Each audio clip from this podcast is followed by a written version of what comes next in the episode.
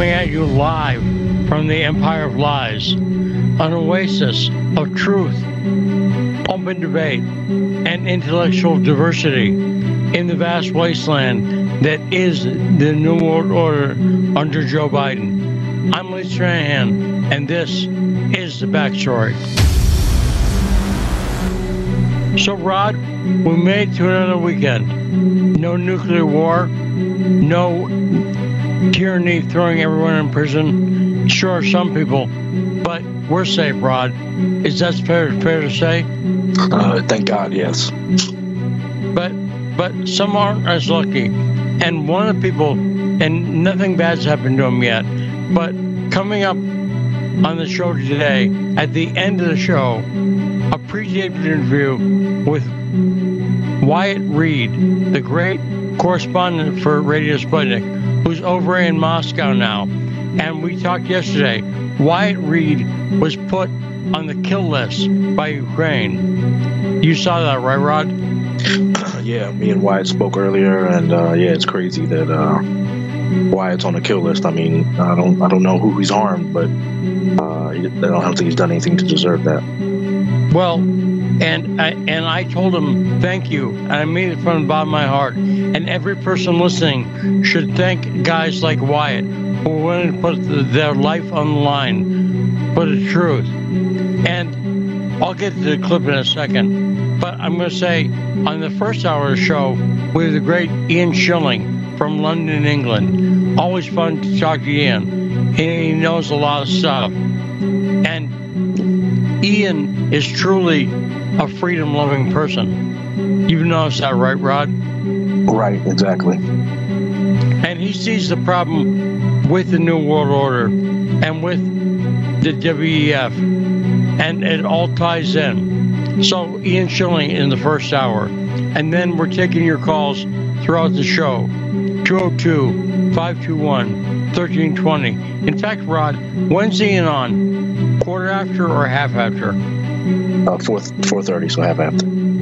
Okay, because I know Ian stays up late, so he's one of those guys we can get on a little later. Is that right, uh, Rod? Correct. So that's coming up on the backstory. Now I want to play this clip. This is the giant. How many people would you say were in that crowd in Russia? Um, I didn't get like the total aerial view, but it's like I uh, like I told you, it seemed like a uh, New Year celebration. So from the view I saw, at least 30, 40,000 people. Yeah, I, I, would say higher than that. In fact, well, what I saw, but a very big crowd. Putin made a speech today, basically announcing that the four regions that voted in the referendum, uh, Kherson, uh, Zaporozhye, uh, Donetsk, and Lugansk are joining Russia. They're coming back to motherland. That's and you saw that speech. That was a big enthusiastic crowd of people waving Russian flags and very enthusiastic to see Putin. So let's play a clip. You won't be able to understand it. It's in Russian, but you'll hear the crowd a little. So let's hit it.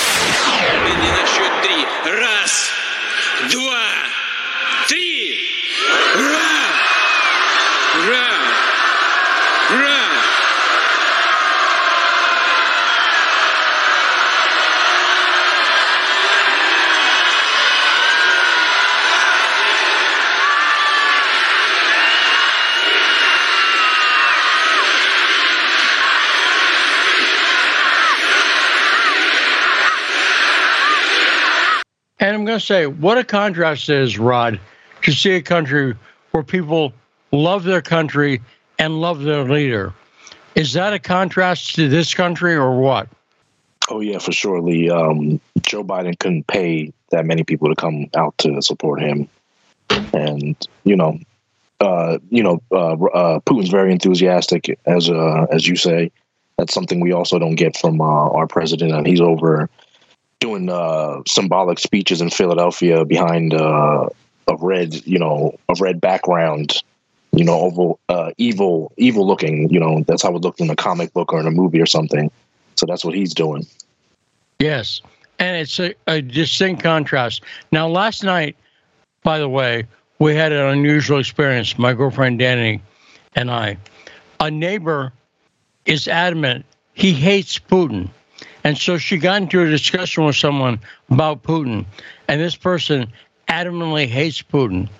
Now, what's weird about that is Putin's not coming around, you know, knocking people's, keying people's car in South Dakota, or, uh, you know what I'm saying, vandalizing their neighborhood.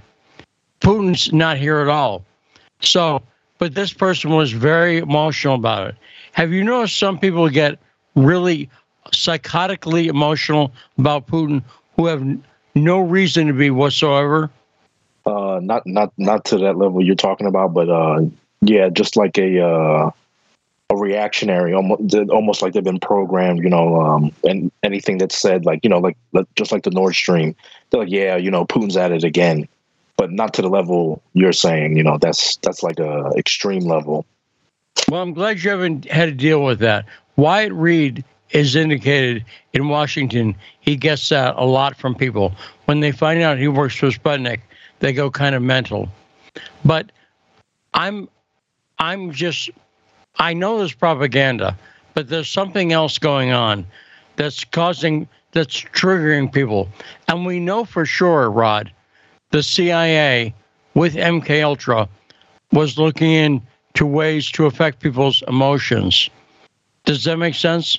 I think th- I think they're doing it in through the entertainment league. Uh, you know, all these movies like Amazon puts out. Um, there's always something to do with Russia. Uh, any of these shows, if there's anything terroristic now that happens, there's some some type of Russian.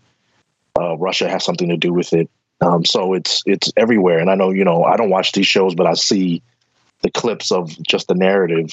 Um, you know, um, uh, so and other shows that people used to watch. I, I, can't remember the name of the one show right now that was on Showtime that you know was a lot of people liked it, and then it just started leading into a Russian narrative. I can't remember the name of it right now. I'm not sure. What you... I think Homeland. Homeland. Homeland. Yeah. Yeah. Homeland. Homeland. Yeah. And so I don't know what's behind it, but I see it sometimes. People have a bizarre emotional response to Russia and it's deeply ingrained. And I don't even think the people understand it. Because if you ask them, well, where do you get your information from? There are people who are probably be skeptical of some stuff in the media. Does that make sense? They don't think of themselves as suckers. But when it comes to Putin, they've been sold on bill of goods and they bought into it emotionally. And I've seen it occasionally and it's it's bizarre. And the thing I think about that is, I am glad, I am proud to be on the side of Russia and Vladimir Putin. I'm not shy about saying it because you know what's disgusting is the atrocities that were perpetrated in World War II by the Banderites against the Poles and the Jews in Galicia. That's You've seen that stuff, Rod. These are people who nailed babies to a tree. I'm going to say that again.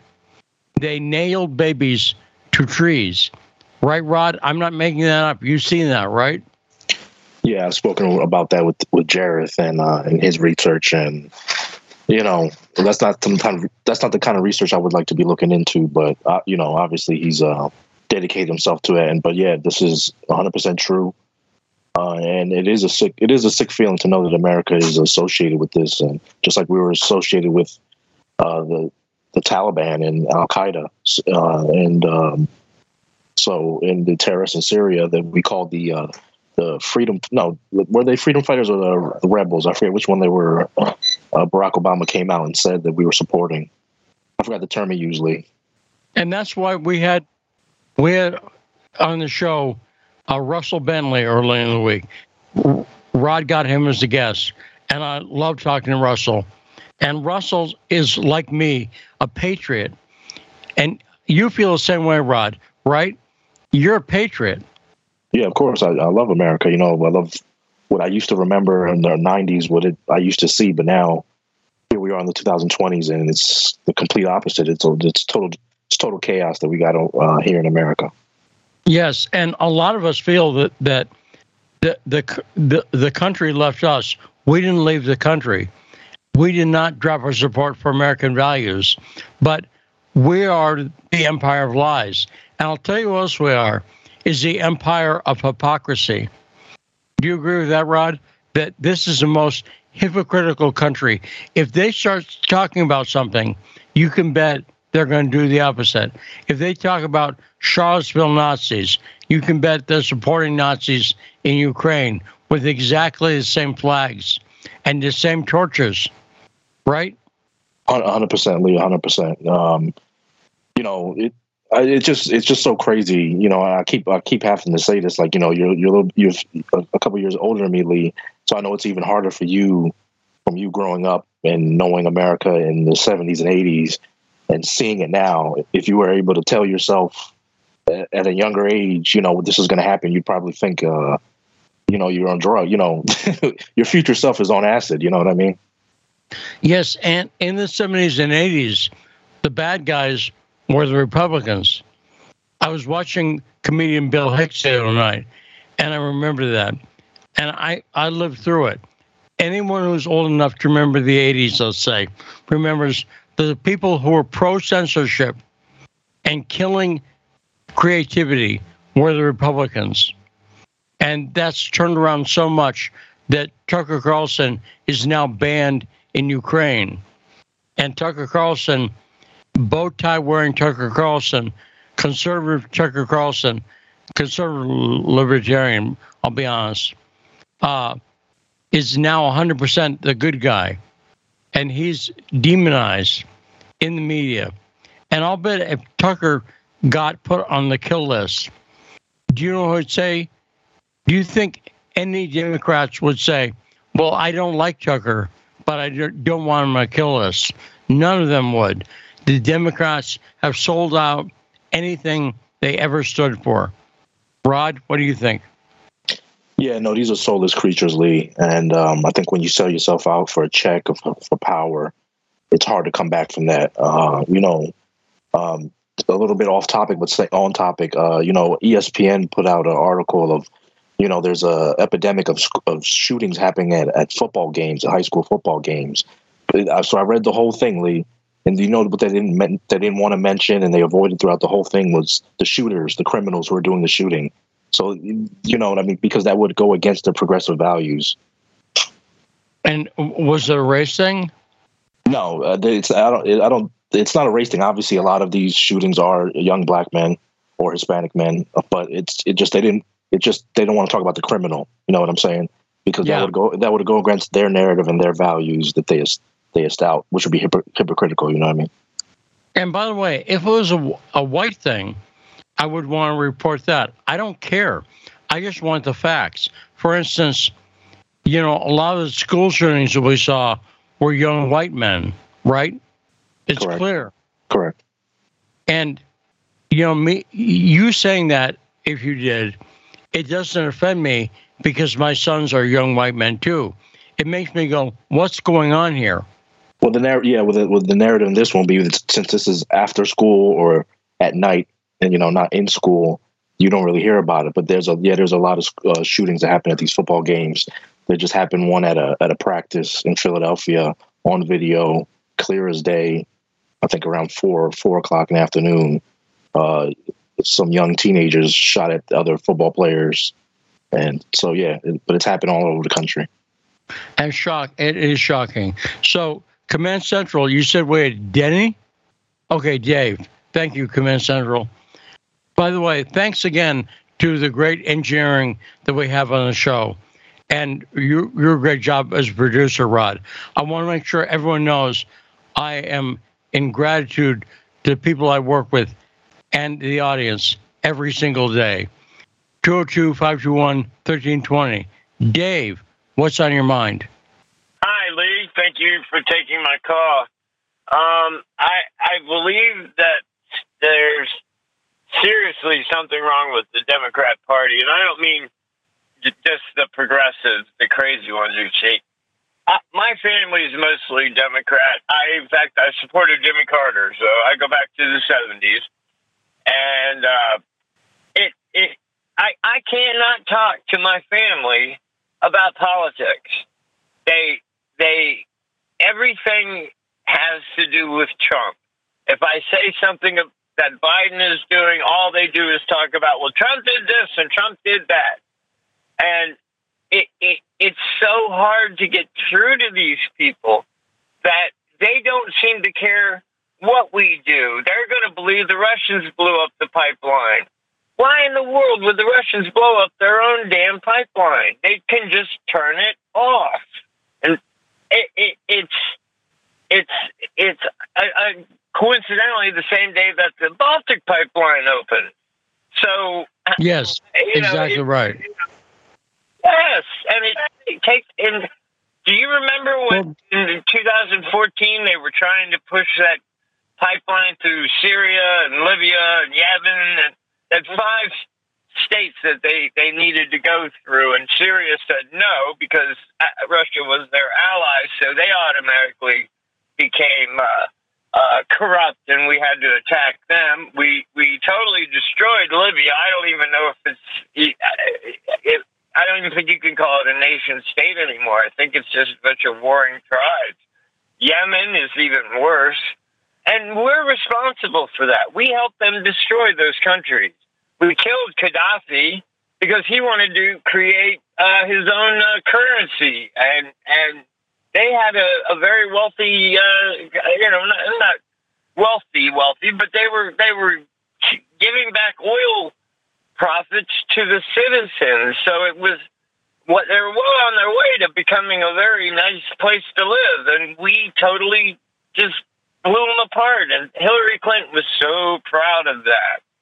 And, and well, Dave, what what you said about family, I feel your pain because in my second marriage, I have a stepson, and my stepson is in his thirties, and he's one of those guys who watches MSNBC all day, right, and yells at the TV.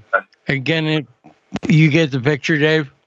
Yes, yes, I do. So, so I've got to, I've got to believe there was a factor in my divorce because my wife used to have to listen to him yell about Trump every day. Every time she talked to him, he would go off his rocker, and I'm sure me working for Sputnik drove him nuts. I'm sure he never let her. Does that make sense? That even if she just doesn't want to talk about it, he's going to talk about it every day and say how evil Putin is or whatever and attack me. And I'm sure she just got sick of it. Wouldn't you get sick of hearing somebody complain about something every single day that she had nothing to do with? Does that make sense, That's Dave? Why he didn't like Trump? Because he's Trump. It it, it really seems to be that. There's not a policy thing. Mean tweets. He just. They all say he he he would send out mean tweets, and that's the worst I can get anyone to say about him. They talk about Russiagate, which is false. The Steele dossier, false, and they still believe those things are true and I don't really know what they stand for. These Trump hating Democrats, they truly stand for nothing. They don't believe in anything. And the hypocrisy, you know, they they can say that they're anti-racist, but then they see the statements by Black Lives Matter that are clearly racist, right? Antifa, right? They they can't even they can't claim to be anti fascist because, in fact, they support the fascists in Ukraine. so, Dave, what say you? In Ukraine. Yes, the German symbols, the SS uh, uh, insignias, the tattoos. Those people, if you go back to 2014, we had a problem with them being Nazis. Uh, up until uh, you know it became convenient for to use them against Russia and we're, we're talking about you know uh, Ukraine is going to be victorious. Ukraine is in ruins. Uh, it, it, it's been and and they're lucky that uh, Putin held back. Putin could have really just completely decimated Ukraine, but he called it a special operation and and chose specific targets. And everything right. is Russia's fault. You know, not, and what's irritating to me is like you you hint you said this basically I, I'm okay with having a discussion. I'm okay with having. I'll show you this article, and let's see what you have for proof. Right? You, you're open to proof, correct, Dave? Yes, absolutely. And if you're wrong, you'll change your opinion. But these people are adversaries in this. The anti-Putin reactionaries, they are not interested in proof. In fact, if you try to show them an article, they get mad. Have you noticed that?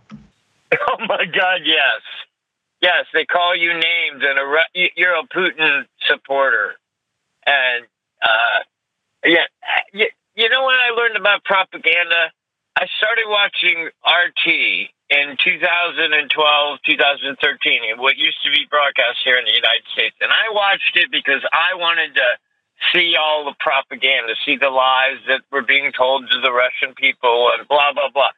And for about three months, I was diligent. I I I ran down every fact that they stated, and I could not find anything that they lied about. Now there are opinions, but that's not the facts. They would talk about things that were happening in the United States, which I had never heard of. I would go and track it down and find out that it was true. The big shock was in Boston. In Boston, there was a hospital that was doing extra tracheotomies. They would over medicate their patients, put them into, uh, uh, you know, uh, uh they couldn't breathe, so they had to they had to perform tracheotomies, which at thirty thousand dollars a pop is a pretty good chunk of change, especially when you are doing thirty five percent more than any other hospital in the nation. And they got caught. And I never heard about that. My sister lives in Connecticut and works for Yale Hospital and never heard of that. So I had to learn that through Russia RT. And at that point, I started to dawn on me that um, maybe, maybe I've been a victim of the propaganda that I've been listening to. My, Well, you know, you know, the USSR we grew up hating the USSR. We thought any minute. Exactly right. Why? So you you saw Red Dawn, of course. Oh my God! Yes, I in the theaters, and and I've seen it several times after that. I mean, that's what we thought was going to happen. And, then, and possibly you, sh- you shouted Wolverines. Is it possible? Oh, I was all over it. I, yeah, of course, of course. It was, you know, it was that was what we grew up with. It was the USSR was the bad guys, and when it, the Berlin Wall fell and Russia fell, we had the biggest party. It lasted three days, my friends and I, because we no longer had to worry about. Uh, you know, we live in Washington. We're in ground zero. There's nowhere to run. If if nuclear war breaks out, we're all dust. So it was. Well, do you do you remember how many '80s songs were about nuclear war. I, will go down a short list. 1999 by Prince is about nuclear war. Everybody's got a bomb. Uh, it's a mistake by Men at Work. Frankie goes to Hollywood. Two tribes. I could go on. God. Distant Early Warning by Rush. So many songs were about nuclear war. Land of Confusion by Genesis. Yes. Remember all the songs about impending nuclear death. That was pop music in the 80s. I know, and kids today they they don't seem to understand what will happen. That you know, because once one nuke flies, everybody launches because they're not going to want to get caught with with their their weapons on the ground. They are they're going to want to destroy their enemies while they have a chance. So it, it will be a conflagration that will pretty much end civilization for. Dave, Dave, I gotta go because we got Ian Shilling online. But great call. Call back anytime. Thanks for being part of the Backstory community.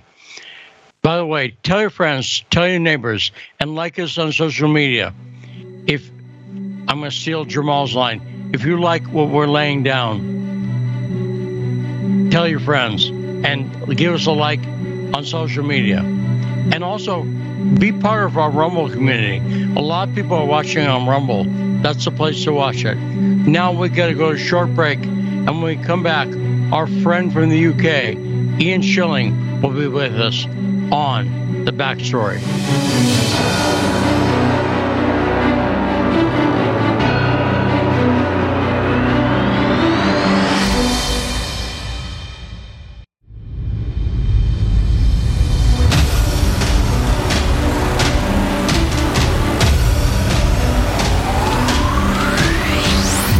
Blasting out the truth on the radio in Washington, D.C., the capital of the Empire of Lies, on 105.5 FM, AM 1390. This is the backstory. And we're joined now from the UK by our friend Ian Shilling. Hey, Ian, how you doing? Hi, Lee. I'm good. So, welcome to a Friday show, Ian. And you're a very likable person. Ian, have people told you that you're a very likable person? Some sometimes. no, you re- really are. Every time you're on, people say, "I like that Ian." And one of the things that they like about you the most is you have a great, great laugh.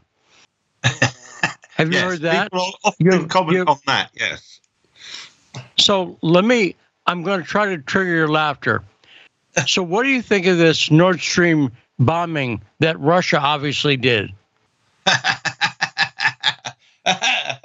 yeah.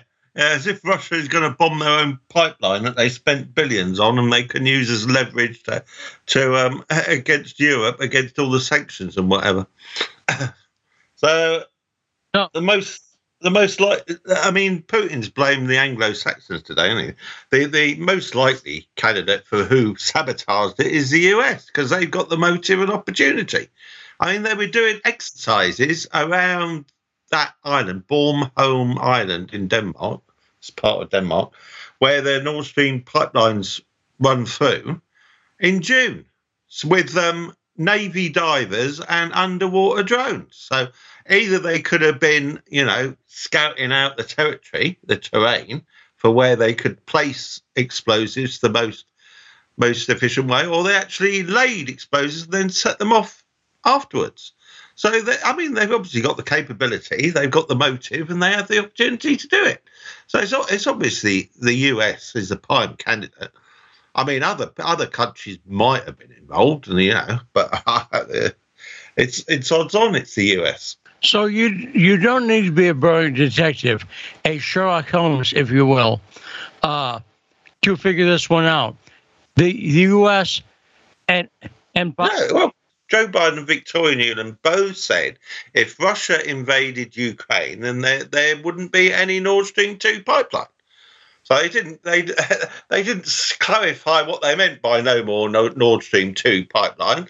Um, and when Biden was pressed on it, he said, "I promise you, we'll we'll be able to stop it." I, he refused to say how. So you know, blowing it up is an obvious way. Now, would you be at all surprised if you found out the U.K. or Poland had some involvement in the bombing of the Nord Stream pipelines? No, I, I, I, wouldn't be surprised at all if they had some involvement in it or gave the okay for it or whatever. No, I wouldn't be surprised at all. Because po- Poland, Poland on the same day that Nord Stream 2 got blown up, so opened up a pipeline with Norway. So gas is flowing from Norway via Denmark to Poland now. So Poland's got its gas. So an interesting thing is if Russia blew up that pipeline, because that would be in Russia's interest to blow up that pipeline, a tit for tat. Right. Why not take out that one if Russia's going to be down there destroying pipelines? So Yeah. But Ian, uh, the the destruction of Nord Stream 2 pipeline, who's it going to hurt most? I think Germany, the German people, not Russia, because also who's harmed by this? The German people. Do you agree, uh, Ian? Oh, definitely G- Germany, Germany most, and then then the rest of Europe because it will just increase the price of natural gas, won't it? I mean, natural gas has already gone up since the explosion, but it'll go up some more because there's just shortage of it. You can't supply, you can't replace all the Russian gas that it's supplying with with um, LNG supplies, liquefied natural gas. You just can't do it. It's just it's not physically possible. There's just not the infrastructure. There's not the ships to transport it, and there's not not the infrastructure to um to import it in Europe. So you just can't replace it all. So there's going to be massive gas shortages and electricity price rises, and and you know people people will be shivering in their homes because the gas has been cut off or the electricity has been cut off. It's going to be terrible this winter. Now, so Victoria yeah, Germany, you mentioned. Germany, I mean, but Russia wasn't supplying any gas to Germany before the explosion, was it? Because Nord Stream 1 had been turned off and um, Nord Stream 2 hadn't been approved. But uh, Nord Stream 2, the thing about Nord Stream 2 was it's a leverage by Russia against Germany, wasn't it? Because they, they uh, the gas crisis could be resolved or mostly resolved by switching on Nord Stream 2, and now it can't be done. So that option has been taken away. Now, Victoria Nuland, you mentioned, she famously said a few years ago in 2014, I can't say it because, you know, I can't swear on the radio here. Yes. In, in the US. F- so the EU, yes. Let, let, let, me let me say it. I think this is proper British. Sod the EU. Is that the phrase? Yes. Sod yes, the EU? do. Yes. It means the same thing, right? Well, nearly. It's it's a less a less forceful way of saying it. Yes, the same thing. Right. And but I can probably say it on the radio. So, do you think that would be beyond the American regime, Biden and Nuland, to do something that intentionally hurts Europe, given that she said the equivalent of the EU before? Ian? Well, they've already done it, haven't they? They did the coup in Ukraine in 2014, which harmed Europe by setting up all the conflict in the first place. I mean, and they've got a history. This... Got, I mean, America's got a history of all this. I mean, you could you could look at look at all the um, Red Brigades in Italy in the in the seventies, wasn't it? They blew up Bologna Bologna railway station. That was the CIA to stop Italy voting in a communist government in the 1970s. So the CIA have got a history of carrying out terrorist attacks in Europe. Uh, that's not, not just an isolated case. There's, there's lots of cases of the CIA doing terrorist attacks in Europe to to control which governments are in power or get elected or whatever. So yeah, the CIA does it all the time. CIA hasn't got any morals. And would you accept the idea that this might be a way of forcing a great reset, the WEF agenda, that Klaus Schwab, uh, forcing a great reset on Europe? Ian? Yeah. Yes, it's all part of that. It's all leading to that. I mean, the only way they can get their great reset agenda through is to is to impoverish and destroy impoverish people and destroy economies, and that's exactly what they're doing with all of this, aren't they? With with ten percent inflation and all the all the oil and gas prices going up, electricity prices going up, and there's going to be a house price crash, and there's going to be going to be huge increases in unemployment next year from all this fallout. And it's all all about printing money and, and creating artificial energy and food shortages, which is what they're doing. I mean, they're doing it on purpose, aren't they? I mean, the, the amount of, of food infrastructure that's been destroyed in arson attacks and whatever in America and Europe and whatever is way above normal. So somebody's somebody's deliberately engineering this crisis, right? And you know, we we, don't know the details of it, but it, it's all about the bankers, isn't it, and the corporations and Wall Street and the Rockefellers and all that lot, all the globalist oligarchs. They're all engineering a, a, an economic crisis so they can control people. Once once you once you've made people dependent on the state, you can you can they won't protest against you, and you can control them. That's the whole purpose. I mean, all these COVID restrictions, they weren't about health. They were about controlling people and conditioning people to be controlled by the state. We order you to be locked up in your house for the next month. Oh, all right then. I mean, people didn't rebel against this. It was ridiculous. And of course, Ian, are you starting to see COVID talk come back in the UK? What's the status of the COVID talk in the UK? Well, the the the the supposed infection rates are going up all over Europe now, only slowly at the moment. But we're just getting into October now when it would be expected to start. I mean, that, that the flu season starts in October, doesn't it? So we would expect at some point over the next three or so months that there would be some sort of respiratory disease problem. It's normally called the flu, but they could call it COVID or they could call it something else, couldn't they? And that seems to be what's happening because you're not hearing about hospitals filling up or ventilators filling up, right, Ian? No, no, it hasn't. It's got nowhere near that. They're just saying that there's more people being infected with COVID, but there's no, there's no, there's no significant amount of people in hospital with COVID or anything like that. No.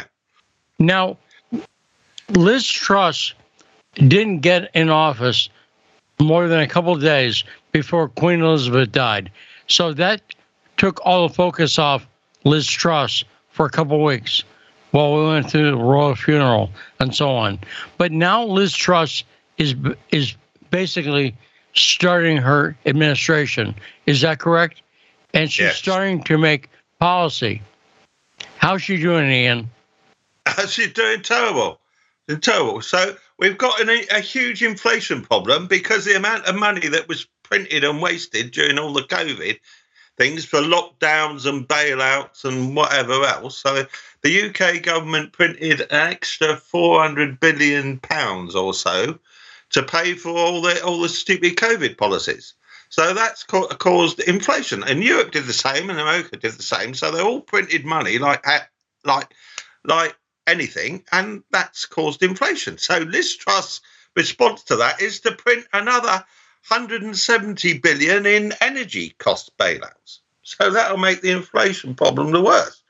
I mean, it, all, it already has caused more inflation because the value of sterling, the British pound, went down against against the dollar. Right, so if the value of the British pound goes down, then the cost of all the imports goes up because all the the price of imports is all priced in dollars, whether it's oil or gas or or metals or food or whatever else, all priced in dollars, isn't it? So the price of all the imports goes up, so that increases inflation. So it's crazy, crazy what she's doing. And I actually heard, I don't know if you heard this, that someone's calling for vote of no confidence against Liz Truss already. Have you heard that? Well, there's murmurs of that. They haven't actually said that, but there's all reports that that lots of Tory party members in the House of Lords and House of Commons are muttering against her and and and um, are against what she's doing. So that she's got she's got to change course. Otherwise, otherwise she's going to be out. So so lots of lots of the senior Tory politicians are murmuring against her, right? Which isn't a good start. Two weeks or four weeks after she started, is it? no, no, right, right. I'm I'm actually kind of stunned because that is very early in her administration to be. But but she we we talked about it before. She's not popular, right? She has no, no real fan base in England, no, correct, Ian? No, no she, she hasn't got any fan base in in England. I mean, before before the Tory party election, I mean, hardly anybody had even heard of her. I think there's not many heard of her anyway. And she actually did, didn't have a good press about what she'd done in the past or anything. And uh, yeah, anybody who's not Tory is definitely against her, and half the Tory party is against her as well. So she's very unpopular, and she's going to get more unpopular. And so, do you think it's likely you'll have a new prime minister sometime in the next, let's say, year? Well, quite likely. You're a better yeah. man again. It's quite likely. I'd say the odds are at least 50% of that happening, yes. Now, is it likely to be a Tory or will Keir Starmer get a chance, do you think? Well, globalist Keir Starmer, Tony Blair clone, is licking his lips at the prospects of how the Tory party are destroying themselves. So he's he's reckoning he's going to be able to get in, and all the media probably support him as well. The, the BBC is already already a Keir Starmer supporter because he's a Tony Blair lookalike and globalist. So he'll have a load of the press and the media on his side. So he's probably the favourite in a snap election if it, if it comes to it. But the trouble they've got is that the Tory party still got his huge majority that Boris Johnson got in 2019, and the next elections aren't supposed to be until 2024. So that's quite a long way off. And of course, he got that through supporting Brexit. And yeah. is there any talk about Brexit anymore? Because it seems to me that Brexit has been the, uh, uh, supporting Ukraine in the war seems to have made England forget all about Brexit, and they're more aligned with Europe than ever. Am I wrong on that, Ian? Well, you're definitely right. Mostly, I mean, Brexit is totally off the table. Nobody's talking about it. It's a, it's a done deal. Nobody's talking about you know rejoining the EU or anything like that. But I mean, as being close to Europe, I wouldn't say that they're not close to Europe. I mean, they're still. Uh, nobody likes Macron. They don't like the Germans. So no, there's not not the, Britain's not getting back in with Europe necessarily. They're, they're pushing Europe into the war, into supporting the war in Ukraine because the UK is the major neocon nut jobs in Europe. So Britain well, now we've got Zelensky out there calling for NATO to do a rapid acceptance, but he, in order to get into NATO, Zelensky needs to get every one of those NATO countries. And do you think the what do you think is going to happen there, Ian? Well, it's not going to happen, is it? Because at least Hungary is going to object, and I don't know who else out of the Eastern Europeans. You know, there's you know countries like Slovenia or Croatia. They might they might object to it. So I. I, I can't see it happening. How are they? How are they going to twist Hungary's arm to approve it? I don't don't see how. I mean, Hungary's already applied its influence to basically get excluded from all the energy sanctions. It's still getting piped in oil and gas from Russia, isn't it? It was excluded from the sanctions, right? Because otherwise, otherwise Orban wouldn't agree to the sanctions package, right? Right. Once you got Hungary out of the sanctions package, then you know, well, you give me a you give me a few more billion, and I'll I'll, I'll agree to it then. So I can't see no. that they're going to get Orban and Hungary. That's why they're so desperate to get Orban out of Hungary.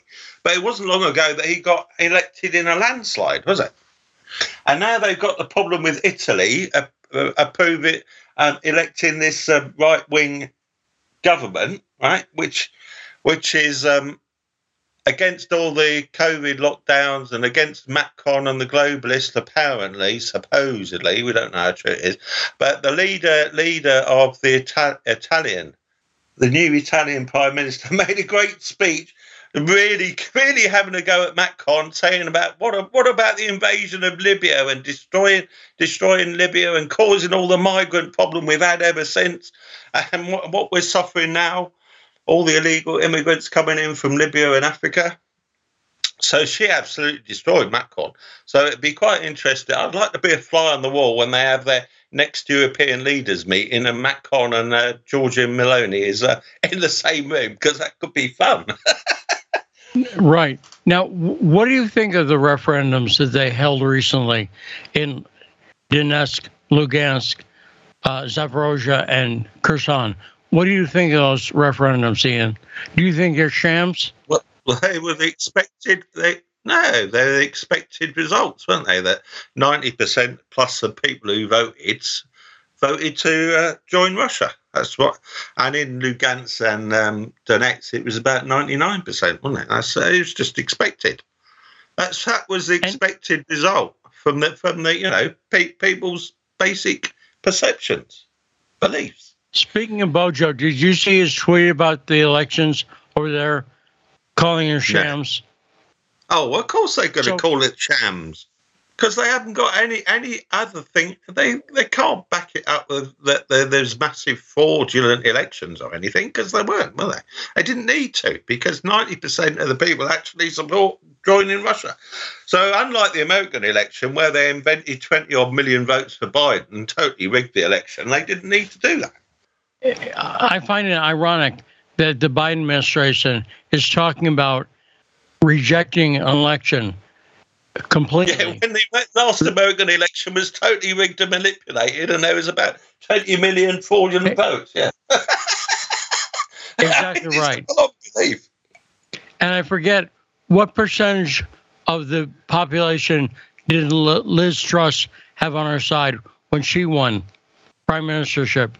How did that about go? 0.5%, about 0.5%, something like that, yes. 0.5% of the people voted for Liz Truss. And 99.5% of the people in the UK didn't. right.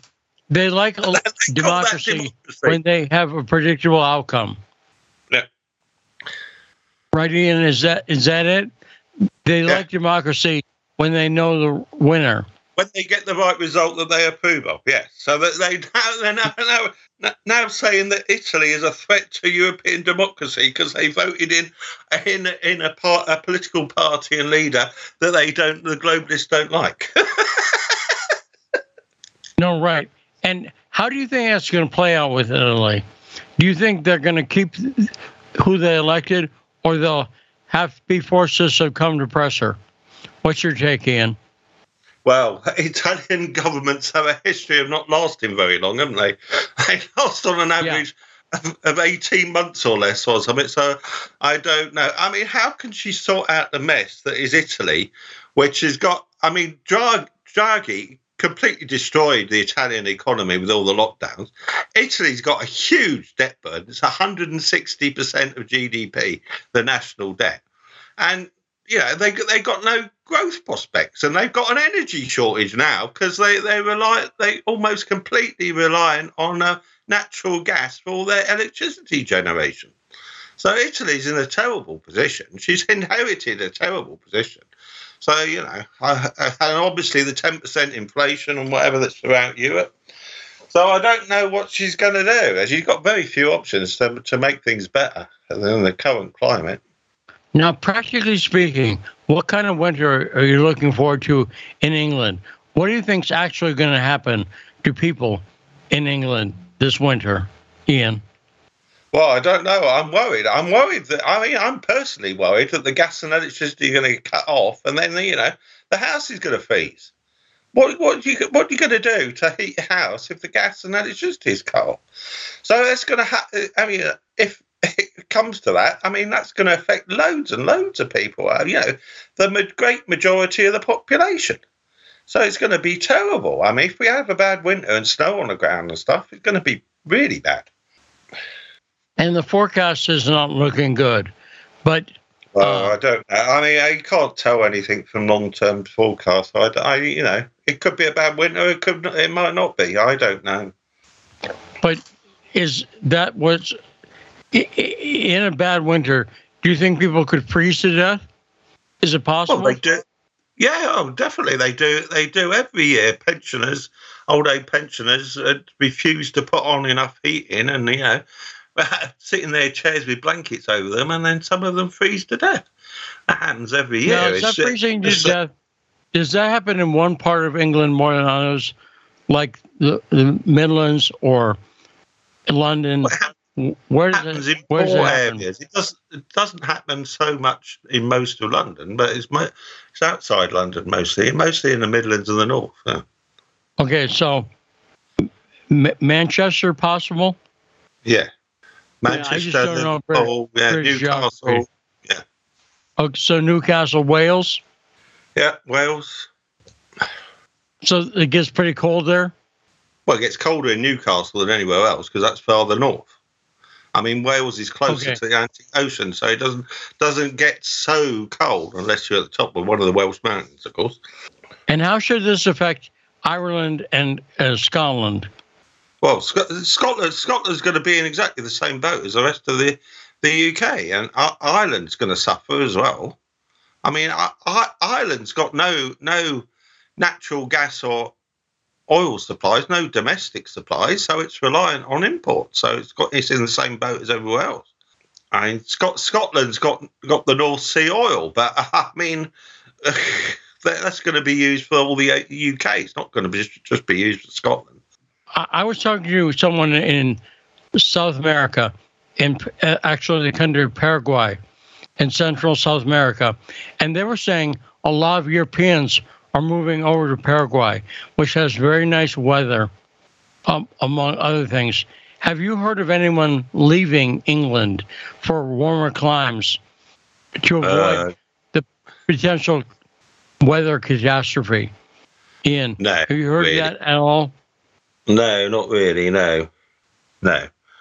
I mean, the Bushes bought a huge, huge um, ranch in Paraguay with a with an aquifer below the below the land. You know, ten thousand acre ranch in about nineteen nineties, and escape boot, didn't they? No, no, right. Good, good point. But I was curious if if because if the now what's a food situation like in the UK? Are are are they facing any serious possibility of food shortages? Well, there's no sign of it at the moment, but there's no, uh, you know, the, the food supply chain is, you know, only a matter of days and it can all turn around. But there's no shortage of food in the supermarkets or anything. You know, they're not running out of anything at the moment. But the, you know, the food prices are going up. There's, you know, 15% food inflation or something. So, I mean, it's, petrol's it's not, already very expensive, right? Yeah, well, it, it's come down a little bit from what it was, but it's still. I mean, it used to, used to be about one pound thirty a litre, and now it's one sixty eight a litre or something. And I, that's that's very high, right? Well, it's a lot more than Americans pay. Yeah. yeah. So, are what are people doing about it? Are they taking advice and using less fuel, or can they really do that? Can they if they rely on their car, I assume for a commute to work, there's only so much you can do, right? Well, you can work from home, can't you? And then you don't have to drive into work, and that'll save fuel. So, I mean, working from home, they're still trying to get people to go back working in the office. It's not having a lot of success. All the civil servants are uh, refusing to to go back into the office, and lots of other companies are also having trouble. You know, banks are saying you've got to come and work in the office, and the workers are saying, "No, we don't want to. We don't want to spend two hours on a on a train there and back, four hours a day on a train. We'd rather work from home." So they're doing that. I mean, how can you? How, uh, I mean, you can obviously drive less at the weekends and stuff like that as well, can't you? Not doing so many trips or not go so far. But I mean, how much difference does that make, really? And is is that common? You know, to go on weekend trips or something like that. Is that common in the UK? Well, pe- people drive thirty miles to some site, tourist site, or whatever regularly, or go to go to a, you know drive thirty miles to a major shopping mall right at the weekend. Uh, do that all the time. Now, so they could, last they question, and, and I I just don't know if you've heard anything about this. You're in England. Have you heard any new news on Sergei Skripal and Yulia Skripal, who were apparently disappeared by the British government a few months ago? Have you heard anything new on them whatsoever? I haven't heard a peep out of them. I haven't got a clue where they are now. No, no. I mean, they were being held prisoner on a Gloucester, Gloucestershire um, Air Force base or military base in Gloucestershire. That's but that was that was in you know September 2018 or something when it when you know soon after soon soon after they got out of hospital. So I haven't know I haven't heard a peep out of that. The Skripals seem to have been vanished. Does that yeah. make sense? Yes, they have They've been, been disappeared. Yeah. But they could be dead or somewhere else. We don't know. So we got to go because we're out of time for this hour. But great talking to you, Ian, and have a good night. That's a great Ian Shilling on the backstory.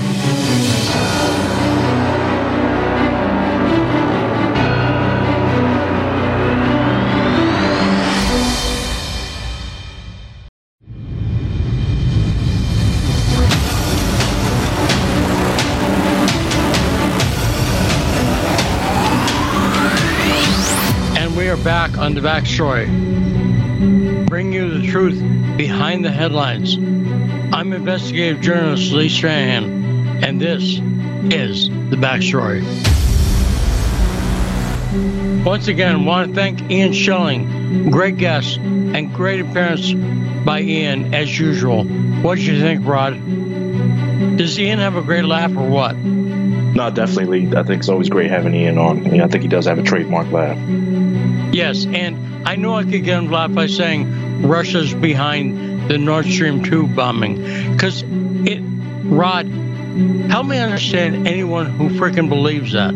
After, look, a- after the media told you time and again that Russia was bombing the nuclear power plant that they were in, right? And they told they said that over and over again. And then finally they admitted Ukrainians had been bombing it. How does anyone buy this? This is the equivalent of that kind of lie. Do you agree, Rod? Yeah, no, definitely. Um, you know, it's just so weird uh, living in these times. They're interesting times, but still at the same time, it's just it makes me feel like is everybody really this stupid? You know what I'm saying? Um, that's just the, the harsh way to put it, because it's just like listen to who's been telling you this. for You know, it's coming straight out of Washington D.C. People have been lying to you your entire life, and they keep getting the lies keep getting worse and worse and making your life worse. But you know, th- this time though, you know, this time you got to believe them. No, I know it's nuts, and it is bizarre. But coming to this hour, we have a great interview with Sputnik correspondent Wyatt Reed, who's covered elections all over the world, and he was in Kherson for the recent election, he'll tell you what his experience was. And it's his first time in Russia, and that's always interesting, don't you think, Rod? Yeah, no, for sure. I haven't haven't uh, haven't been able to go to Russia yet, but uh, I hope so. And it's been a few years, or maybe next year. Who knows? Yeah. No, I volunteered us. By the way, I've told our boss, anytime you want to send us to Ukraine or Russia, we'll go. But we would end up on the kill list. My girlfriend was saying today she's surprised I'm not on it. Now I think that's nice. You don't like to hear from your girlfriend usually. But do you are you somewhat surprised I'm not on the kill list, Rod? Be honest. Uh, yeah, but you know, then that would have to include other people who, who work at Sputnik as well. Um, so yeah, if, I think if you're more prominent uh, in Russia or different parts of Russia, then yeah, you probably would be on it. Well, But, uh, I think what what could get me on it is my appearance in Revealing Ukraine, the Oliver Stone film, directed by Igor Lopatonok, because I'm in Revealing Ukraine, and that played in Ukraine. Does that make sense, Rod? You, you know, but now also that I think about it, you know, we also had I can't think about who was Uh, oh, uh, it was Russell Bentley who, who was talking about that uh, the kill list had uh, the uh, address to Langley in Langley, Virginia. So if you think about it, the re- I, I would say another reason you're not on the list is because it would draw attention to you. So. Uh, you know, obviously they would probably put you on the list because you, you know, you've been working Sputnik for a few years and you, you're also a really good journalist. But it would also draw attention to you, so they don't want to draw attention to you. Just like Adam Schiff, you know, didn't really push on that subpoena to bring you in. They don't want to draw attention to you. Uh, you know, you know, Rod. I actually, it's somewhat arrogant, but I think that too. I think because I am very fact based, and because I'll mention over and over the 1986 article in the Village Voice, "To Catch a Nazi." If you type that in a search engine, "To Catch a Nazi," Village Voice, that article published before Putin was in power, before the so- Soviet Union even broke up. How was Putin behind that propaganda? Does that make sense, Rod? Here's an article from 1986 that talks about the CIA backing Ukrainian Nazis. He was in law school. He was devising this whole plot. Lee. He was in law school devising the whole plot. He's brilliant. He's an evil genius, obviously. And, uh, but they, they know I bring up stuff like that. And also, uh, Strobe Talbott, Bill Clinton's college roommate, who no one, you know, that still pissed me off too. Because did you see? We talked about that, I think, a little bit. But Trump is buying into that. The thing I object to about John Solomon and Hannity is Trump watches them and thinks he's getting the real story. So he'll listen to Solomon say, Russian Yarshenko. Now, he has a Russian name, and he may have been in Russia at one point, but he's an anti Putin. And if you don't believe me, go to Brookings Institute and type in Yarshenko's name, and you'll find articles by him. Have you done that before, Rod? As far as the Brookings go, no, but I keep, um, you know, you bring up the Brookings, and I, uh, there's there's a woman that was a part of the whole Ukraine impeachment uh, that's associated with the Brookings. And I think you you know her name very well is Fiona Hill. And she's already yes. come. And she's come out and said we're already we've already been in World War Three. We've been in a hybrid war. You know they're they're they're openly you know like you know like yeah we're going we're going to the Super Bowl. Nope, nope you know what I mean. We've been playing this game the whole time. It, so and she's a part of the Brookings Institute. So uh, everybody that was a part of that whole Ukraine impeachment sham, if you want to talk about a sham, that was the that whole impeachment. All those characters been been they you know they're all associated with these Nazis, and like like they're saying they're like we're already in World War Three. You know, you guys are just catching up to us. And for me as a journalist, I'm fighting an uphill battle on the Democrat side already, and the Democrat deep state side I'm fighting against that narrative. But to have people like Sean Hannity and John Solomon essentially promote that anti-Russian narrative. Does that make sense, Rod? That it feels like I'm fighting a two-front battle because a, a lot of times I'll talk to Trump fans, and you would think, you know, because I've, I've written at Breitbart and so on, and I lay it out all factually. But they like to tell me, no, no, no. Listen to me. Solomon said the Russians are behind it. And the Trump Tower meeting was a Russian plot to get Trump. There was no Putin plot to get Donald Trump. Rod? No, no, there wasn't, Lee. It was uh, it was the the Pied Piper. No, the uh, the puppet strategy in uh, in John Podesta's email. It could have been Ben Carson, Ted Cruz, whoever they're going to put, uh, uh, whoever you know, whoever that would have won, or become the Republican nominee. They just it's plug and play. So remove Trump and plug in another person. They would have been against them as well. Because it's full spectrum dominance. If you running a propaganda war, it does not help if you fool only the Democrats. Does that make sense, Rod? You, if you, in a war, you want to get everybody, so they have to get the Republicans hating Putin and hating Russia too, and that's why I think what Tucker Carlson's been doing lately, and I think Zelensky's going to regret taking on Tucker because Tucker won't back down. Tucker won't be cowed. Tucker, I think, will going against Zelensky more. And the more Tucker's out there saying, yeah, go ahead, Rod. We got to, we got to, um, I got to say, I got to say this. Uh, you're listening to the backstory. Oh yeah, well done. See, when the music's down low, I don't hear. But good, thank you, Rod. Appreciate it. That. Uh, so 202 521 1320 is the number if you want to be part of the show. And tell people, Rod, about Rumble a little bit because I want to promote that. My girlfriend was over there yesterday, and we're getting a lot of listeners on Rumble, and it's supposed to be a very good way to listen to the show. Yeah, you, so, everyone can go can go to rumble.com and in uh, the search bar put in channels, not videos. Uh, Rumble's kind of like YouTube when it first started out, so you got to be real specific. So you got to make sure you put in channels click uh, channel instead of videos and put the backstory, and you find our you find us there. Uh, you can also put in Sputnik Radio or is it Radio Sputnik, and you also see the other shows, and then you'll see our library there. And she said, my girlfriend said it's a very good way to listen because some of the other platforms, the show cuts out at some points. Does that make sense? But it's a continuous stream at Rumble. So if you're trying to listen to the whole show, she said it's a very good way to do it. Is that your experience, Rod?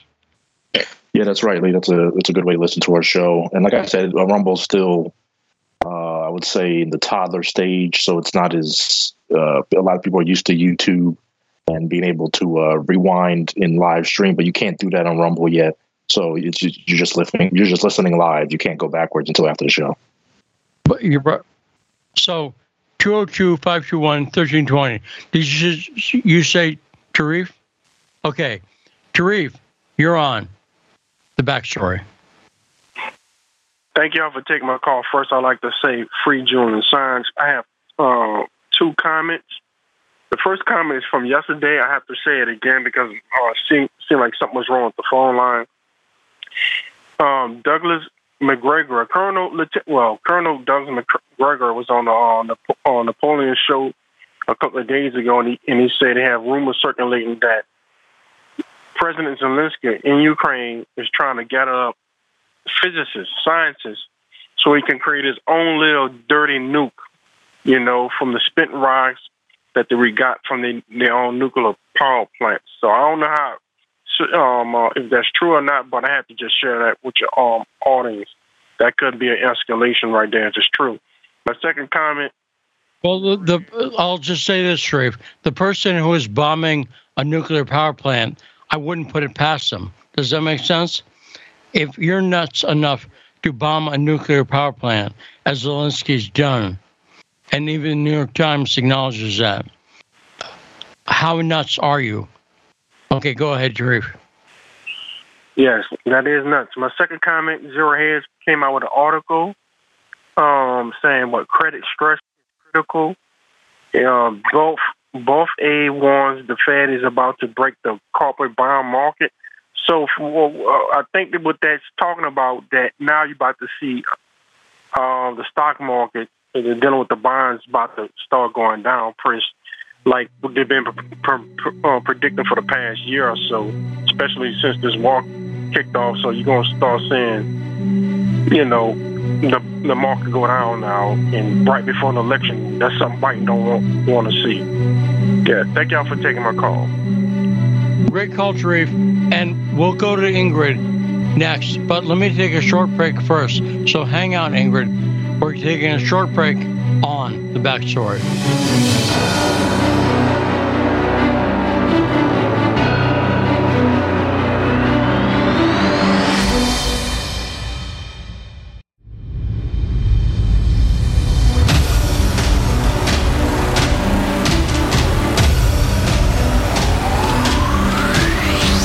And we are back on the backstory and on 105.5 FM, AM 1390 in Washington, D.C. I'm Lee Stranahan, and we want to get the calls 202 521 1320. Ingrid D.C., what's on your mind? Hi, Lee. I want to talk about Suzie Dawson and Panquake, but but first, if you think people aren't going to believe that Russia uh, sabotage the pipelines, you're not hanging out with enough normies. And the guy who got in the argument with Danny is a lot more typical than than you might like to believe. And I don't think it has a huge amount to do with intelligence. Uh, I think intelligent people somehow falsely believe that they're not susceptible to propaganda, but um, but they are.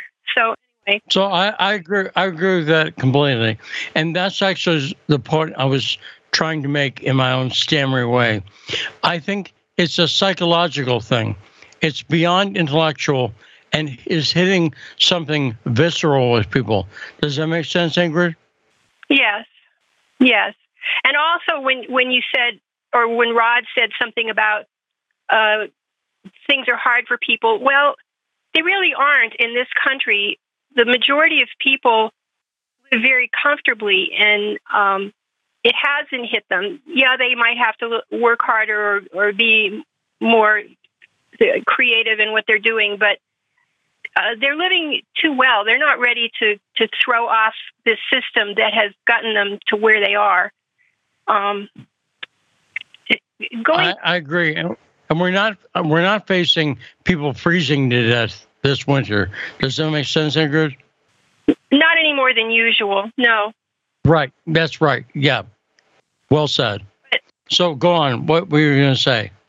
Well, Gonzalo Lira has been having a, some really good conversations with people. He he had a, an interesting one yesterday. Maram Susli was on there uh, with George Galloway and some ex uh, Brit, British GCHQ guy who was pretty smart.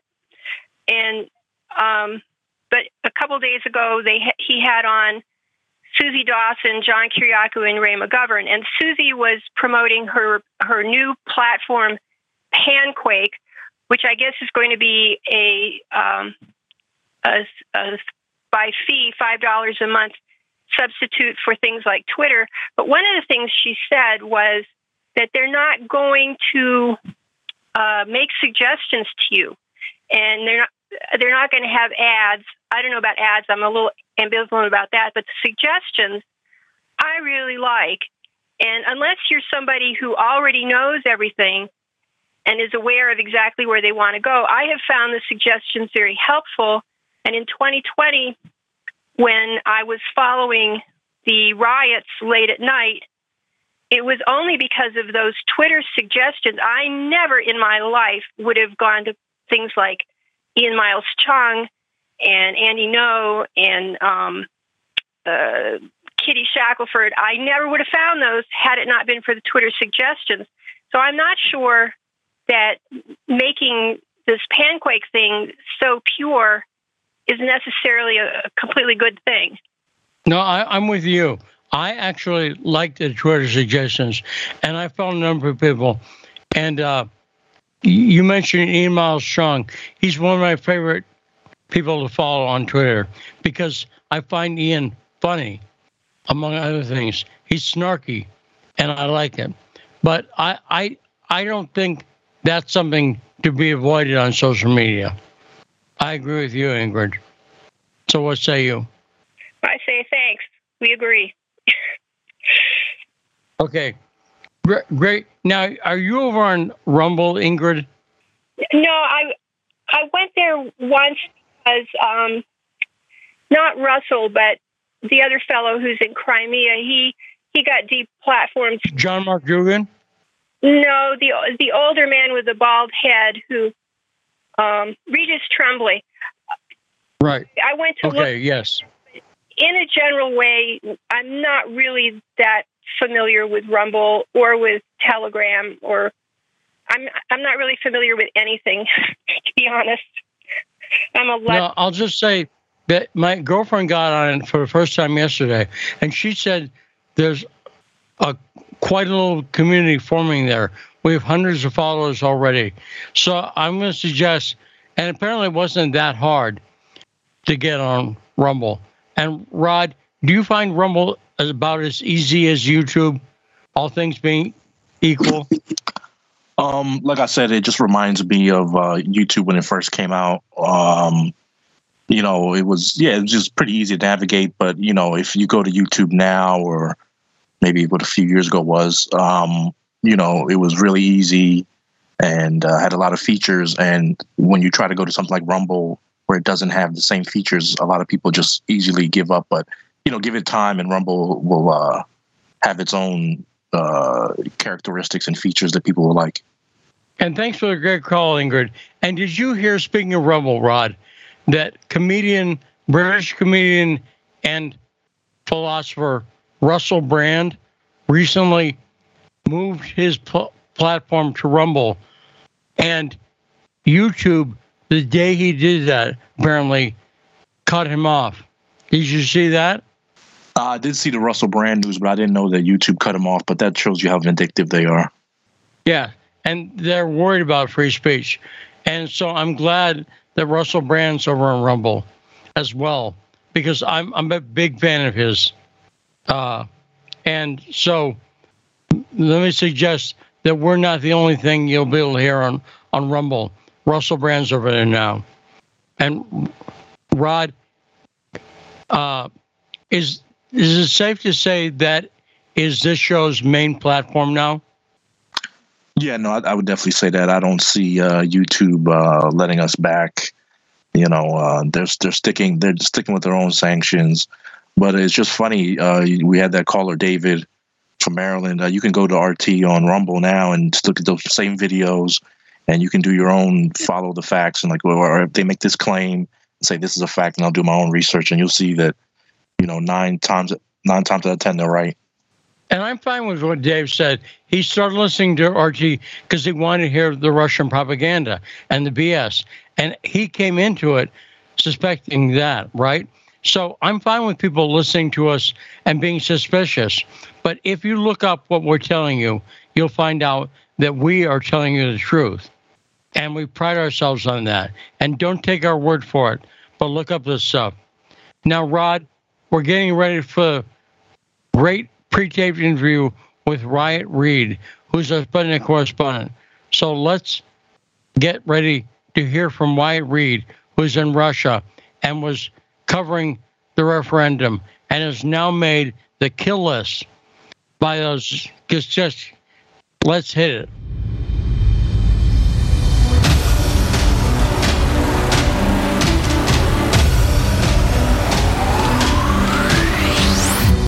We are very happy to be joined now by Sputnik special correspondent Wyatt Reed, who we often talk to in locales around the world. Wyatt, how are you doing? I'm doing all right, Lee. How about yourself? I'm doing okay. Now, where are you right now? Not specifically. I am in Moscow as we speak. Okay. So, the big news we talked about yesterday was that, and pissed me off, but I'm sure you feel equally pissed off about it. What you is it you were put on the kill list, the Ukrainian kill list. Is that right? That's absolutely correct. Although I might uh, I might quibble with that being the biggest news today. I think probably the the formal uh, agreement, the signing of the agreements to formally incorporate the big four territories into the Russian Federation that uh, might take the the headline away from from me personally, but uh, certainly not terribly pleased about being put on a kill list. No, I, yeah, and I agree, of course, and we're happy for the people of the Donbass for being liberated in this way. But it pissed me off because have you? I mean, I, I wouldn't know what I would do if I end up on this list.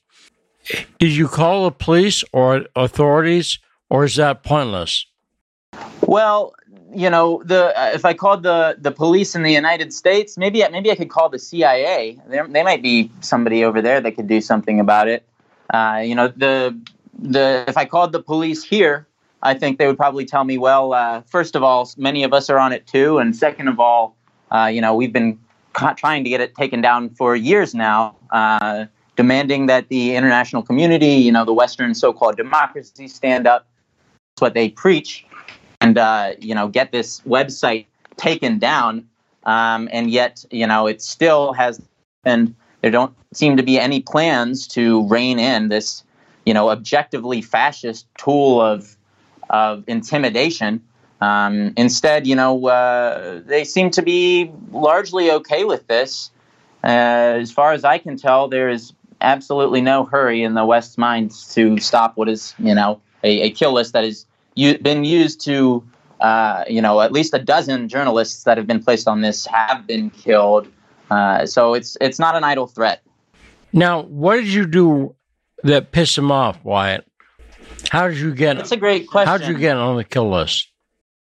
So, I have been placed on this list uh, due to my decision to participate in electoral observation uh, due to my partic- my decision to come down here to Russia, uh, to these territories that wanted to be a part of Russia, and to witness the reality on the ground for myself. That uh, was apparently enough for uh, you know the Zelensky regime to once again resort to these brazen efforts to intimidate you know journalists, diplomats, political dignitaries. Um, it's to me, it's not terribly surprising. Uh, you know, this is we're talking about a regime that's already banned virtually every opposition party. They silenced all critical media. Uh, even this last week, including Fox News, because they perceive uh, popular talk show host uh, Tucker Carlson, talk, popular uh, journalist there, Tucker Carlson, of uh, being anti-Ukraine. So they've uh, they've banned his program. Um, you know, so really, this this effort to criminalize election observation is kind of the latest in a series of actions that, if you think about it, more or less reveal total contempt for the principles of democracy.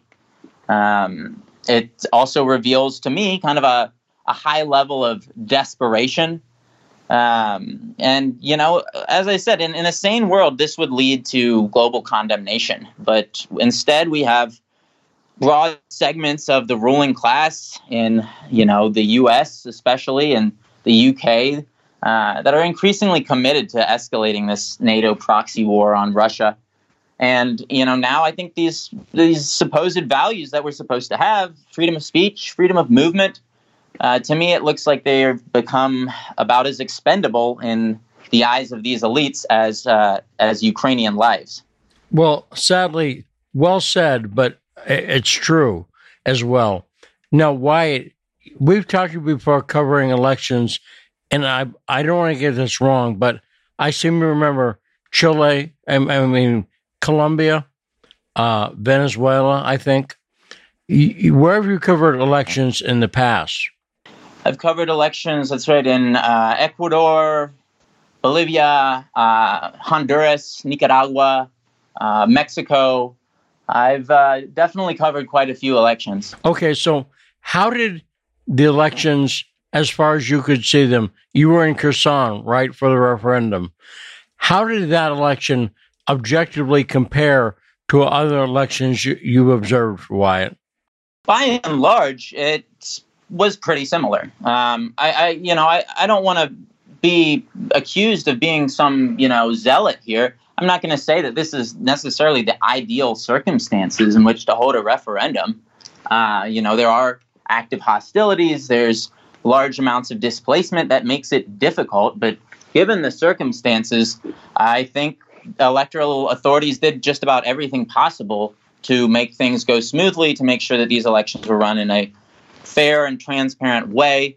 And I will say that in stark contrast to the narrative that uh, we're spoon fed by uh, corporate media, uh, there were zero uh, armed men forcing people to vote at gunpoint. Uh, I did not see a single person uh, incentivized in any way to go out. Instead, what I saw was person after person, many of them with tears in their eyes, who frequently described this as their first real chance at self determination in eight years since that 2014 coup d'etat overthrew uh, the uh, the Ukrainian president, and this was a coup d'etat that was backed by the United States government very openly uh, by people, uh, many of whom are now back in power in the Biden administration. People like Victoria Nuland, uh, Victoria F. the EU Nuland, uh, as she's as her nickname uh, goes.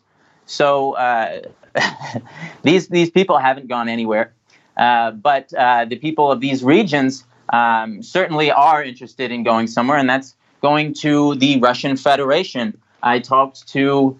again, you know, just just the individual stories, they break your heart.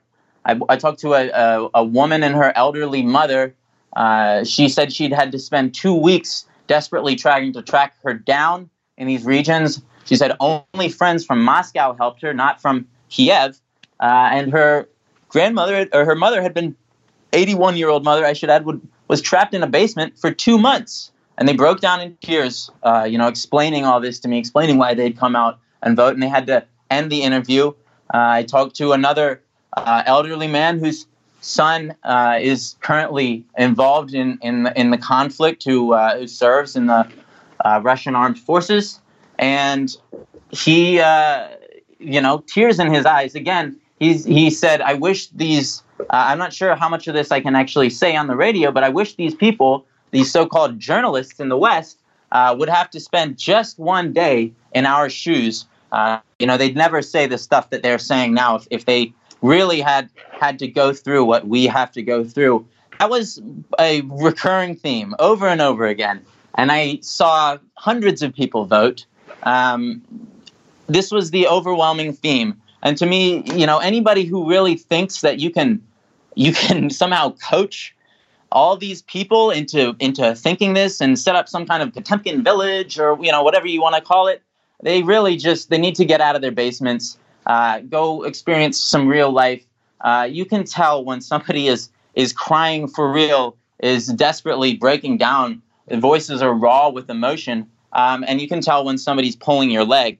Uh, that was not the case. Nobody, uh, nobody had any interest in trying to fool me, and um, you know, I think uh, that's probably why the the there are so few Western journalists who are out here who are covering this uh, because they understand on some level that uh, when people say this is how people of these regions really feel, that they really are extremely pro-Russian, that they really do want to be part of the Russian Federation, uh, they would just rather not cover it. They would rather people not even know the reality on the ground, so they don't send anybody. That's why. Uh, that's why I'm here, uh, and that's why you're having me on now. Well, and thanks for being there, Wyatt. And I mean it truly. It, it's you're you're risking your life, and you you're aware of that now. I, I think, and so I want to thank you on behalf of all the Sputnik listeners. Thank you for reporting on this stuff. So, is this your first time in Russia? This is my first time in Russia. I've been here for about a week. So, I'm I'm very curious. When people found out you were with Sputnik, was there any reaction from the people in Kherson finding out you're with Sputnik News? Generally, it's a it's a pleasant surprise for people, um, and it's it's kind of reassuring to them to know that there are some sane people left in the United States, some sane people left in in the European Union. Uh, generally, it's been been pretty positive, which is I should say is quite a contrast from when I'm in D.C.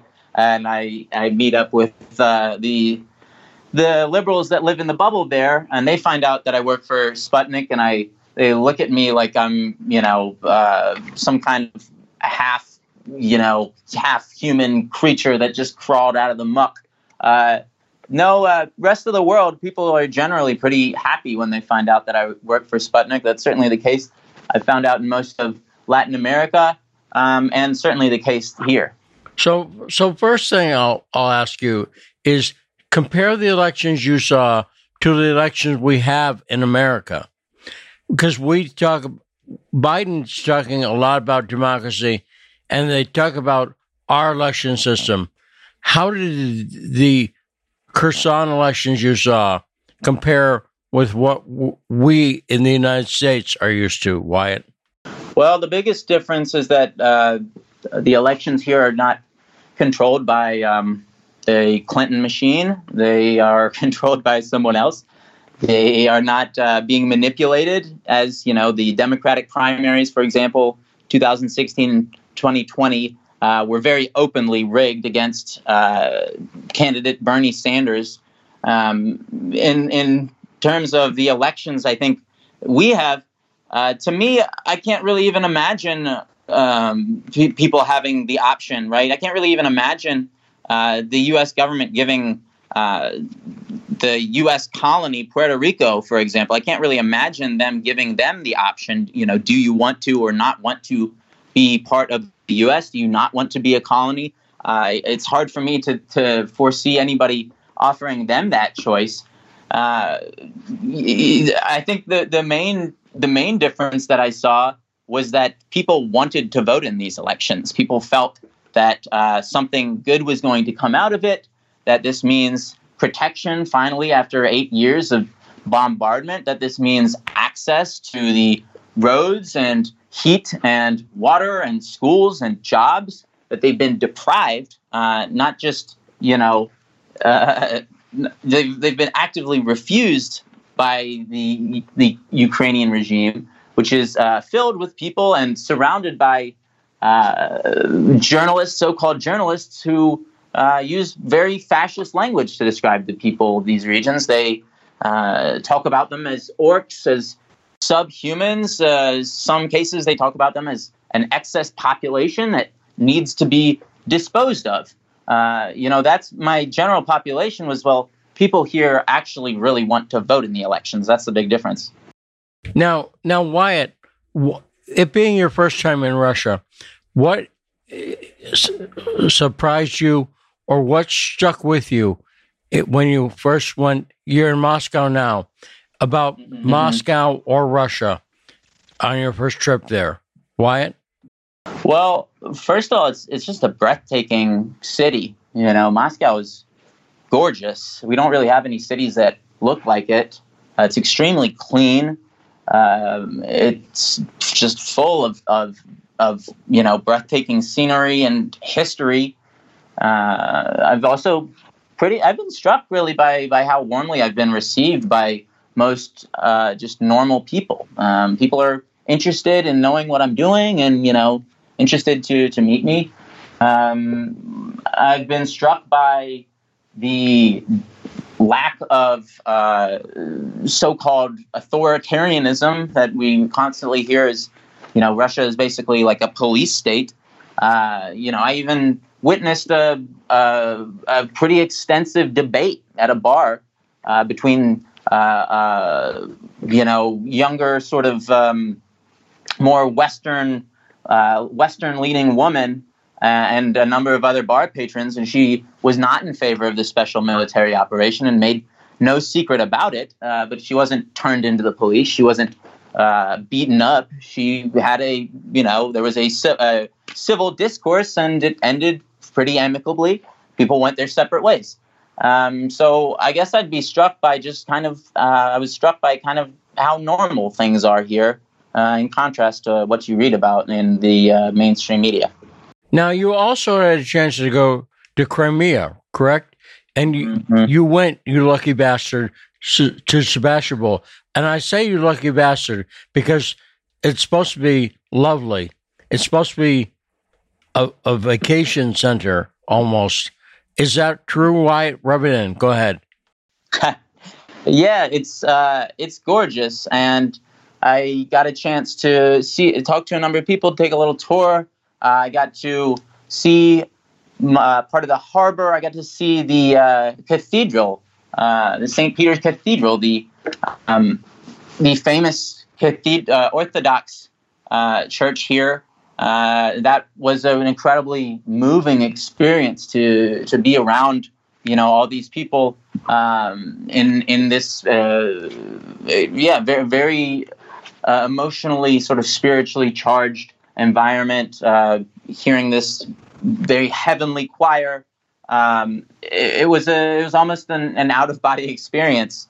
Uh, and I should add, you know, that uh, that church, uh, Orthodox Church, uh, I was told has donated over 500 tons of humanitarian aid to the residents of the Donetsk and Lugansk regions. Um, so certainly uh, there you're not going to hear about that reported either. But uh, people in in Russia, in Crimea, in Sevastopol, all over, are concerned with the well-being uh, of the people in these territories, which are now formally incorporated into the Russian Federation. And you were in the Kherson region, which is recently, famously, under a counterattack from the Ukrainians. Did you see many signs of that counterattack? This is one the Ukrainians were utterly a failure for Ukraine, right? So I'm I'm wondering what remnants of the conflict you saw in Kherson. Wyatt Reed? Well, I saw quite a few remnants. Uh, many of them were not remnants. Many of them I I saw active hostilities. I could see smoke coming off in the horizon from different artillery strikes.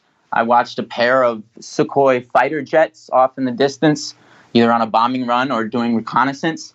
Uh, you can definitely get a sense that uh, it's it's it's pretty hot over there. And uh, I also saw, uh, in terms of the remnants, I saw a massive crater, uh, maybe 15, 20 feet wide, at least, uh, and, and, probably close to 10 feet deep, that was left when a U.S. manufactured HIMARS missile was launched by the armed forces of Ukraine into a civilian area uh, and devastated an entire apartment building, killed one person, devastated a number of market stalls. Obviously, not a military installation, uh, but I think that speaks to the kind of terror tactics that uh, they feel they've been forced to resort to. Um, Kherson is is definitely uh, definitely uh, an active zone of hostilities, though. Now, Kherson is also where the referendum did the worst in the four areas that voted. Kherson was only 87%. Uh, again, U.S. politicians would kill for those numbers, but 87% of people voted in favor of rejoining Russia, whereas in Donetsk or Lugansk, it was like 98%. Did, mm-hmm. did that difference well, of well I'll say I say 87% of total of the total voters right uh, you know 87% of the votes that were submitted were in favor of uh, reunification with the Russian no no right so did did that show itself in any way that 10% or so difference uh well uh not that I particularly noticed I didn't uh see any. Um, I didn't have anybody that I spoke with that uh, seemed to be against uh, the referendum. Of course, you know, certainly some people declined when I asked them if they would be okay with an interview. Perhaps some of those people uh, were those that voted against it. But uh, yeah, in terms of just uh, attitude, I, I, didn't really observe anything that would indicate that. No. And if you talk to people about Zelensky and gotten, I'm I'm very curious what the people on the ground there think personally of Zelensky. Did you get any sense of that? Well, the the more affected that somebody has been, uh, you know, on a personal or familial level, I think the more likely they are to uh, have some serious anger uh, directed towards Zelensky, directed, directed towards the, the the Kiev regime in general. And so, you you, you did you get that sense that people are, are angry at Zelensky? Oh, absolutely. He's uh, probably the least popular man in Russia, maybe uh, right behind Alexei Navalny. No, and, Joe, and Joe Biden. And what did you find out about Navalny? You brought that up. That's interesting because, of course, ignorant Americans believe that he is Putin's number one political rival in Russia. But I've heard differently. What did you find out, Ryan? Yeah, well, I, I haven't been discussing uh, him very much. I actually I haven't really heard him mentioned at all. I think he's kind of an afterthought. Uh, I don't think terribly many people spend much time thinking about Alexei Navalny. Uh, many people uh, don't even know who he is, or at least uh, didn't for many years, according to uh, opinion polls that were carried out here. Right. And the, the Communist Party is a much bigger political rival to Putin. I understand. Have you seen any anything about that, Wyatt? Yeah, well, there's certainly um, a widespread sense that things used to be better. I think you'd be hard pressed to find uh, just about anybody who thinks that uh, you know what happened in the '90s when life expectancy dropped dramatically, the entire middle class was decimated and disappeared. Uh, children were forced into prostitution uh, and a whole generation got addicted to terrible substances, uh, ridiculous rates of alcohol abuse, the return of tuberculosis.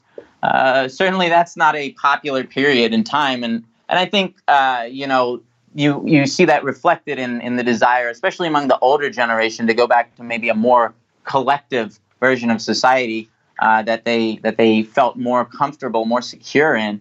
Uh, but I should also note, you know, the Communist Party uh, when it comes to foreign policy, there is practically no daylight between them and, and Russia United and, and, the party of uh, President Putin.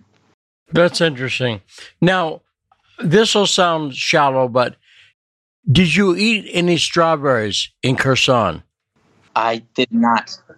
I've heard, Wyatt, that the strawberries are supposed to be fantastic. it's a big I, I it's a big agricultural not. region. That's right. So, how have your meals been in Russia? Have you been eating Russian food? Yeah, I've uh, I've been able to to try bits and pieces of things. The thing is, I'm my Russian is awful uh, in comparison to my Spanish, which is pretty good. Uh, I don't know how to pronounce many things, and I don't really remember what they're called very easily. So, uh, you know, asking me about uh, uh, about the culinary dishes of Russia, it's, it's a little bit uh, out of my depth right now. Well, yeah, yeah. And not to rub it in, but you miss the strawberries in Kherson. And they really are supposed to be like among the best in the world. And people talk about that all the time when they've been over there. So, what single conversation have you had with anyone that's going to haunt you, that's stuck with you the most? Because I'm sure you've heard some stories that are amazing talking to people over there. So, what story is going to stick with you, Wyatt? Well, the the two that that really affected me the strongest, um, I, I, already relayed to you earlier. Uh, but uh, just in terms of of uh, and me personally, you know, I think this this kill list thing is going to stick with me a while. Uh, certainly for as long as the Ukrainian regime continues to exist. Um, if I if I could uh, go back to that for just a second, I do want to add. Um, Feel free. The alleged crimes, the alleged crimes that they listed here. I, have got this pulled up. Uh, include a quote deliberate violation of the state border of Ukraine and being a quote accomplice of Russian fascist invaders. Um, of course, this is once this kill list was once pretty universally condemned by nations in the European Union. None of them have said a word about this since February. Uh, even though, you know, as I noted, a number of journalists that are on it have been killed. The Italian journalist Andrea Rocchelli uh, was was added to this kill list following the Maidan coup in 2014, and he was killed by the Ukrainian army that same year. You can find his photo on this uh, Mirotvorets website, which uh, that means peacemaker uh, in Ukrainian, just to give you a sense for how dystopian this thing is. You can find his picture there to this day. It's covered in big red letters that say liquidated in Ukrainian. Um, there are hundreds of children on this kill list. Uh, one of them is named Faina Gazanova, and you can see a, a an excellent uh, interview that uh, our, our, my uh, friends at the Gray Zone, uh, you know, uh, friends of mine who are great journalists, they published an, an, extensive interview with her, who was describes kind of what it's like to be a child um, on this kill list. She her crime was blogging about her life in the conflict and urging the UN to act to end the hostilities there. And this is, of course, a site that was founded by a man who is the Interior Ministry advisor. Uh, his name is Anton Gerashchenko. And uh, this website, which, if you open it up, uh, you're immediately greeted with horrifying photos of mutilated corpses of Russian service members, of people perceived to have been sympathizers with Russia. Um, and uh, Anton Gerashchenko was asked about this website by Al Jazeera a few years ago, um, back before February when uh, you weren't allowed to talk about it. Um, and he said this website is not a punitive body, it's an inquiry office. Um, and, you know, there's kind of a lot of attempts by people who want to downplay the seriousness of this to insist that this kill list is unaffiliated with the Ukrainian regime, but it's used by border guards at checkpoints, widely used.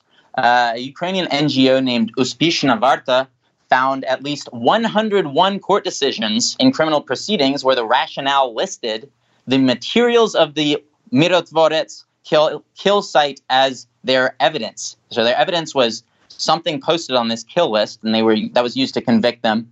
And I should also add that uh, this website is protected by a site uh, service called Cloudflare.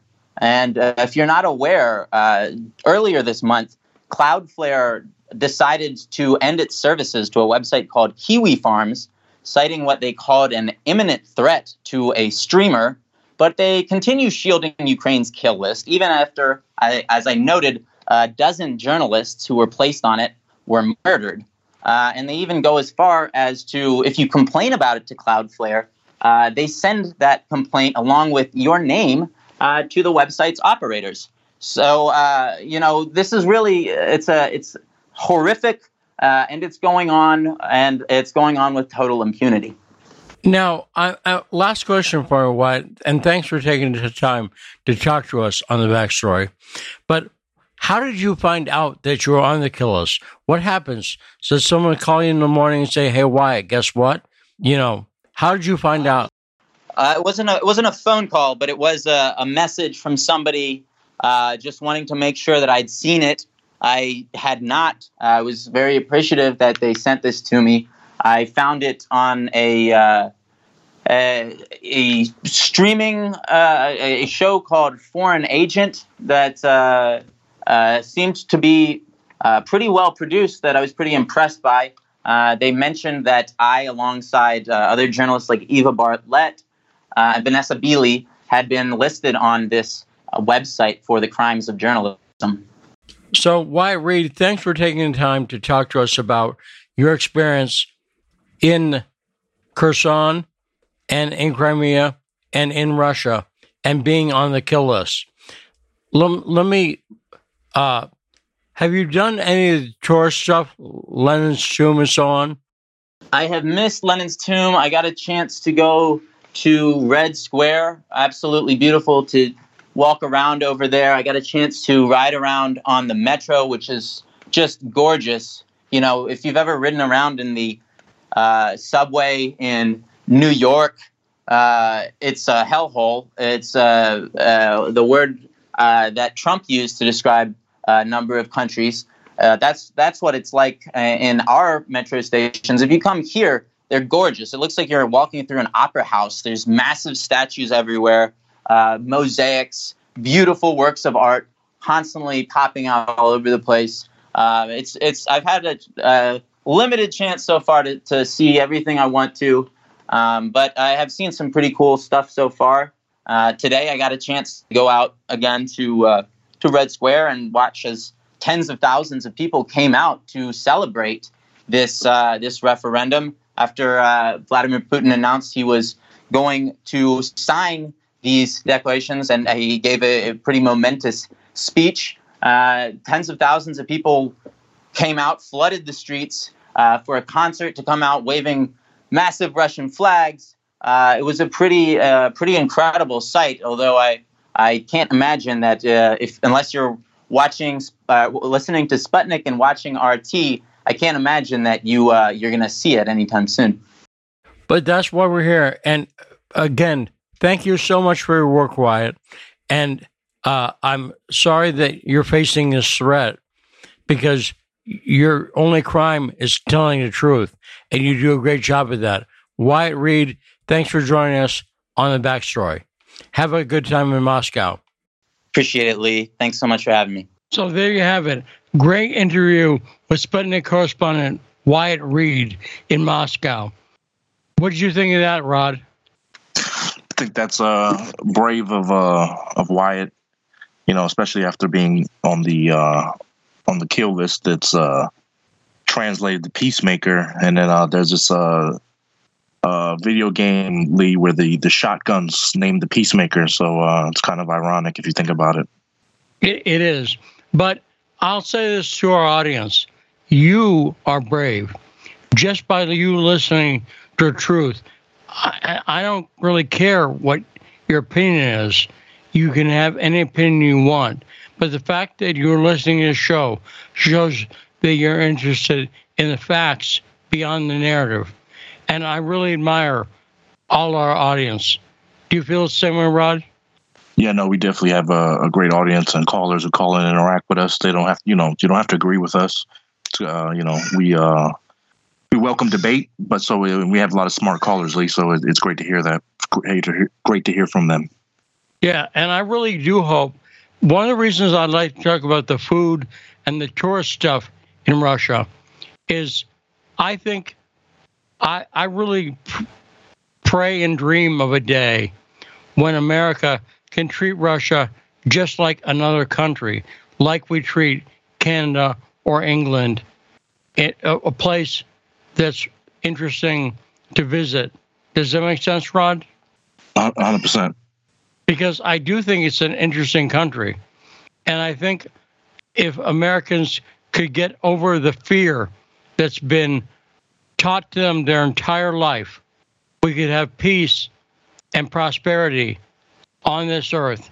I think it's a possible dream, but it starts like Russell Bentley said the other day Russia is right, and I'm proud to defend Russia. And given the people that Russia is up against, the bad guys, I'm more proud of that every day. And I'm proud of you for being part of the audience. Thanks so much. And I want everyone to have a great weekend. I'm Lee Stranahan. Thanks to all our crew. And this has been The Backstory.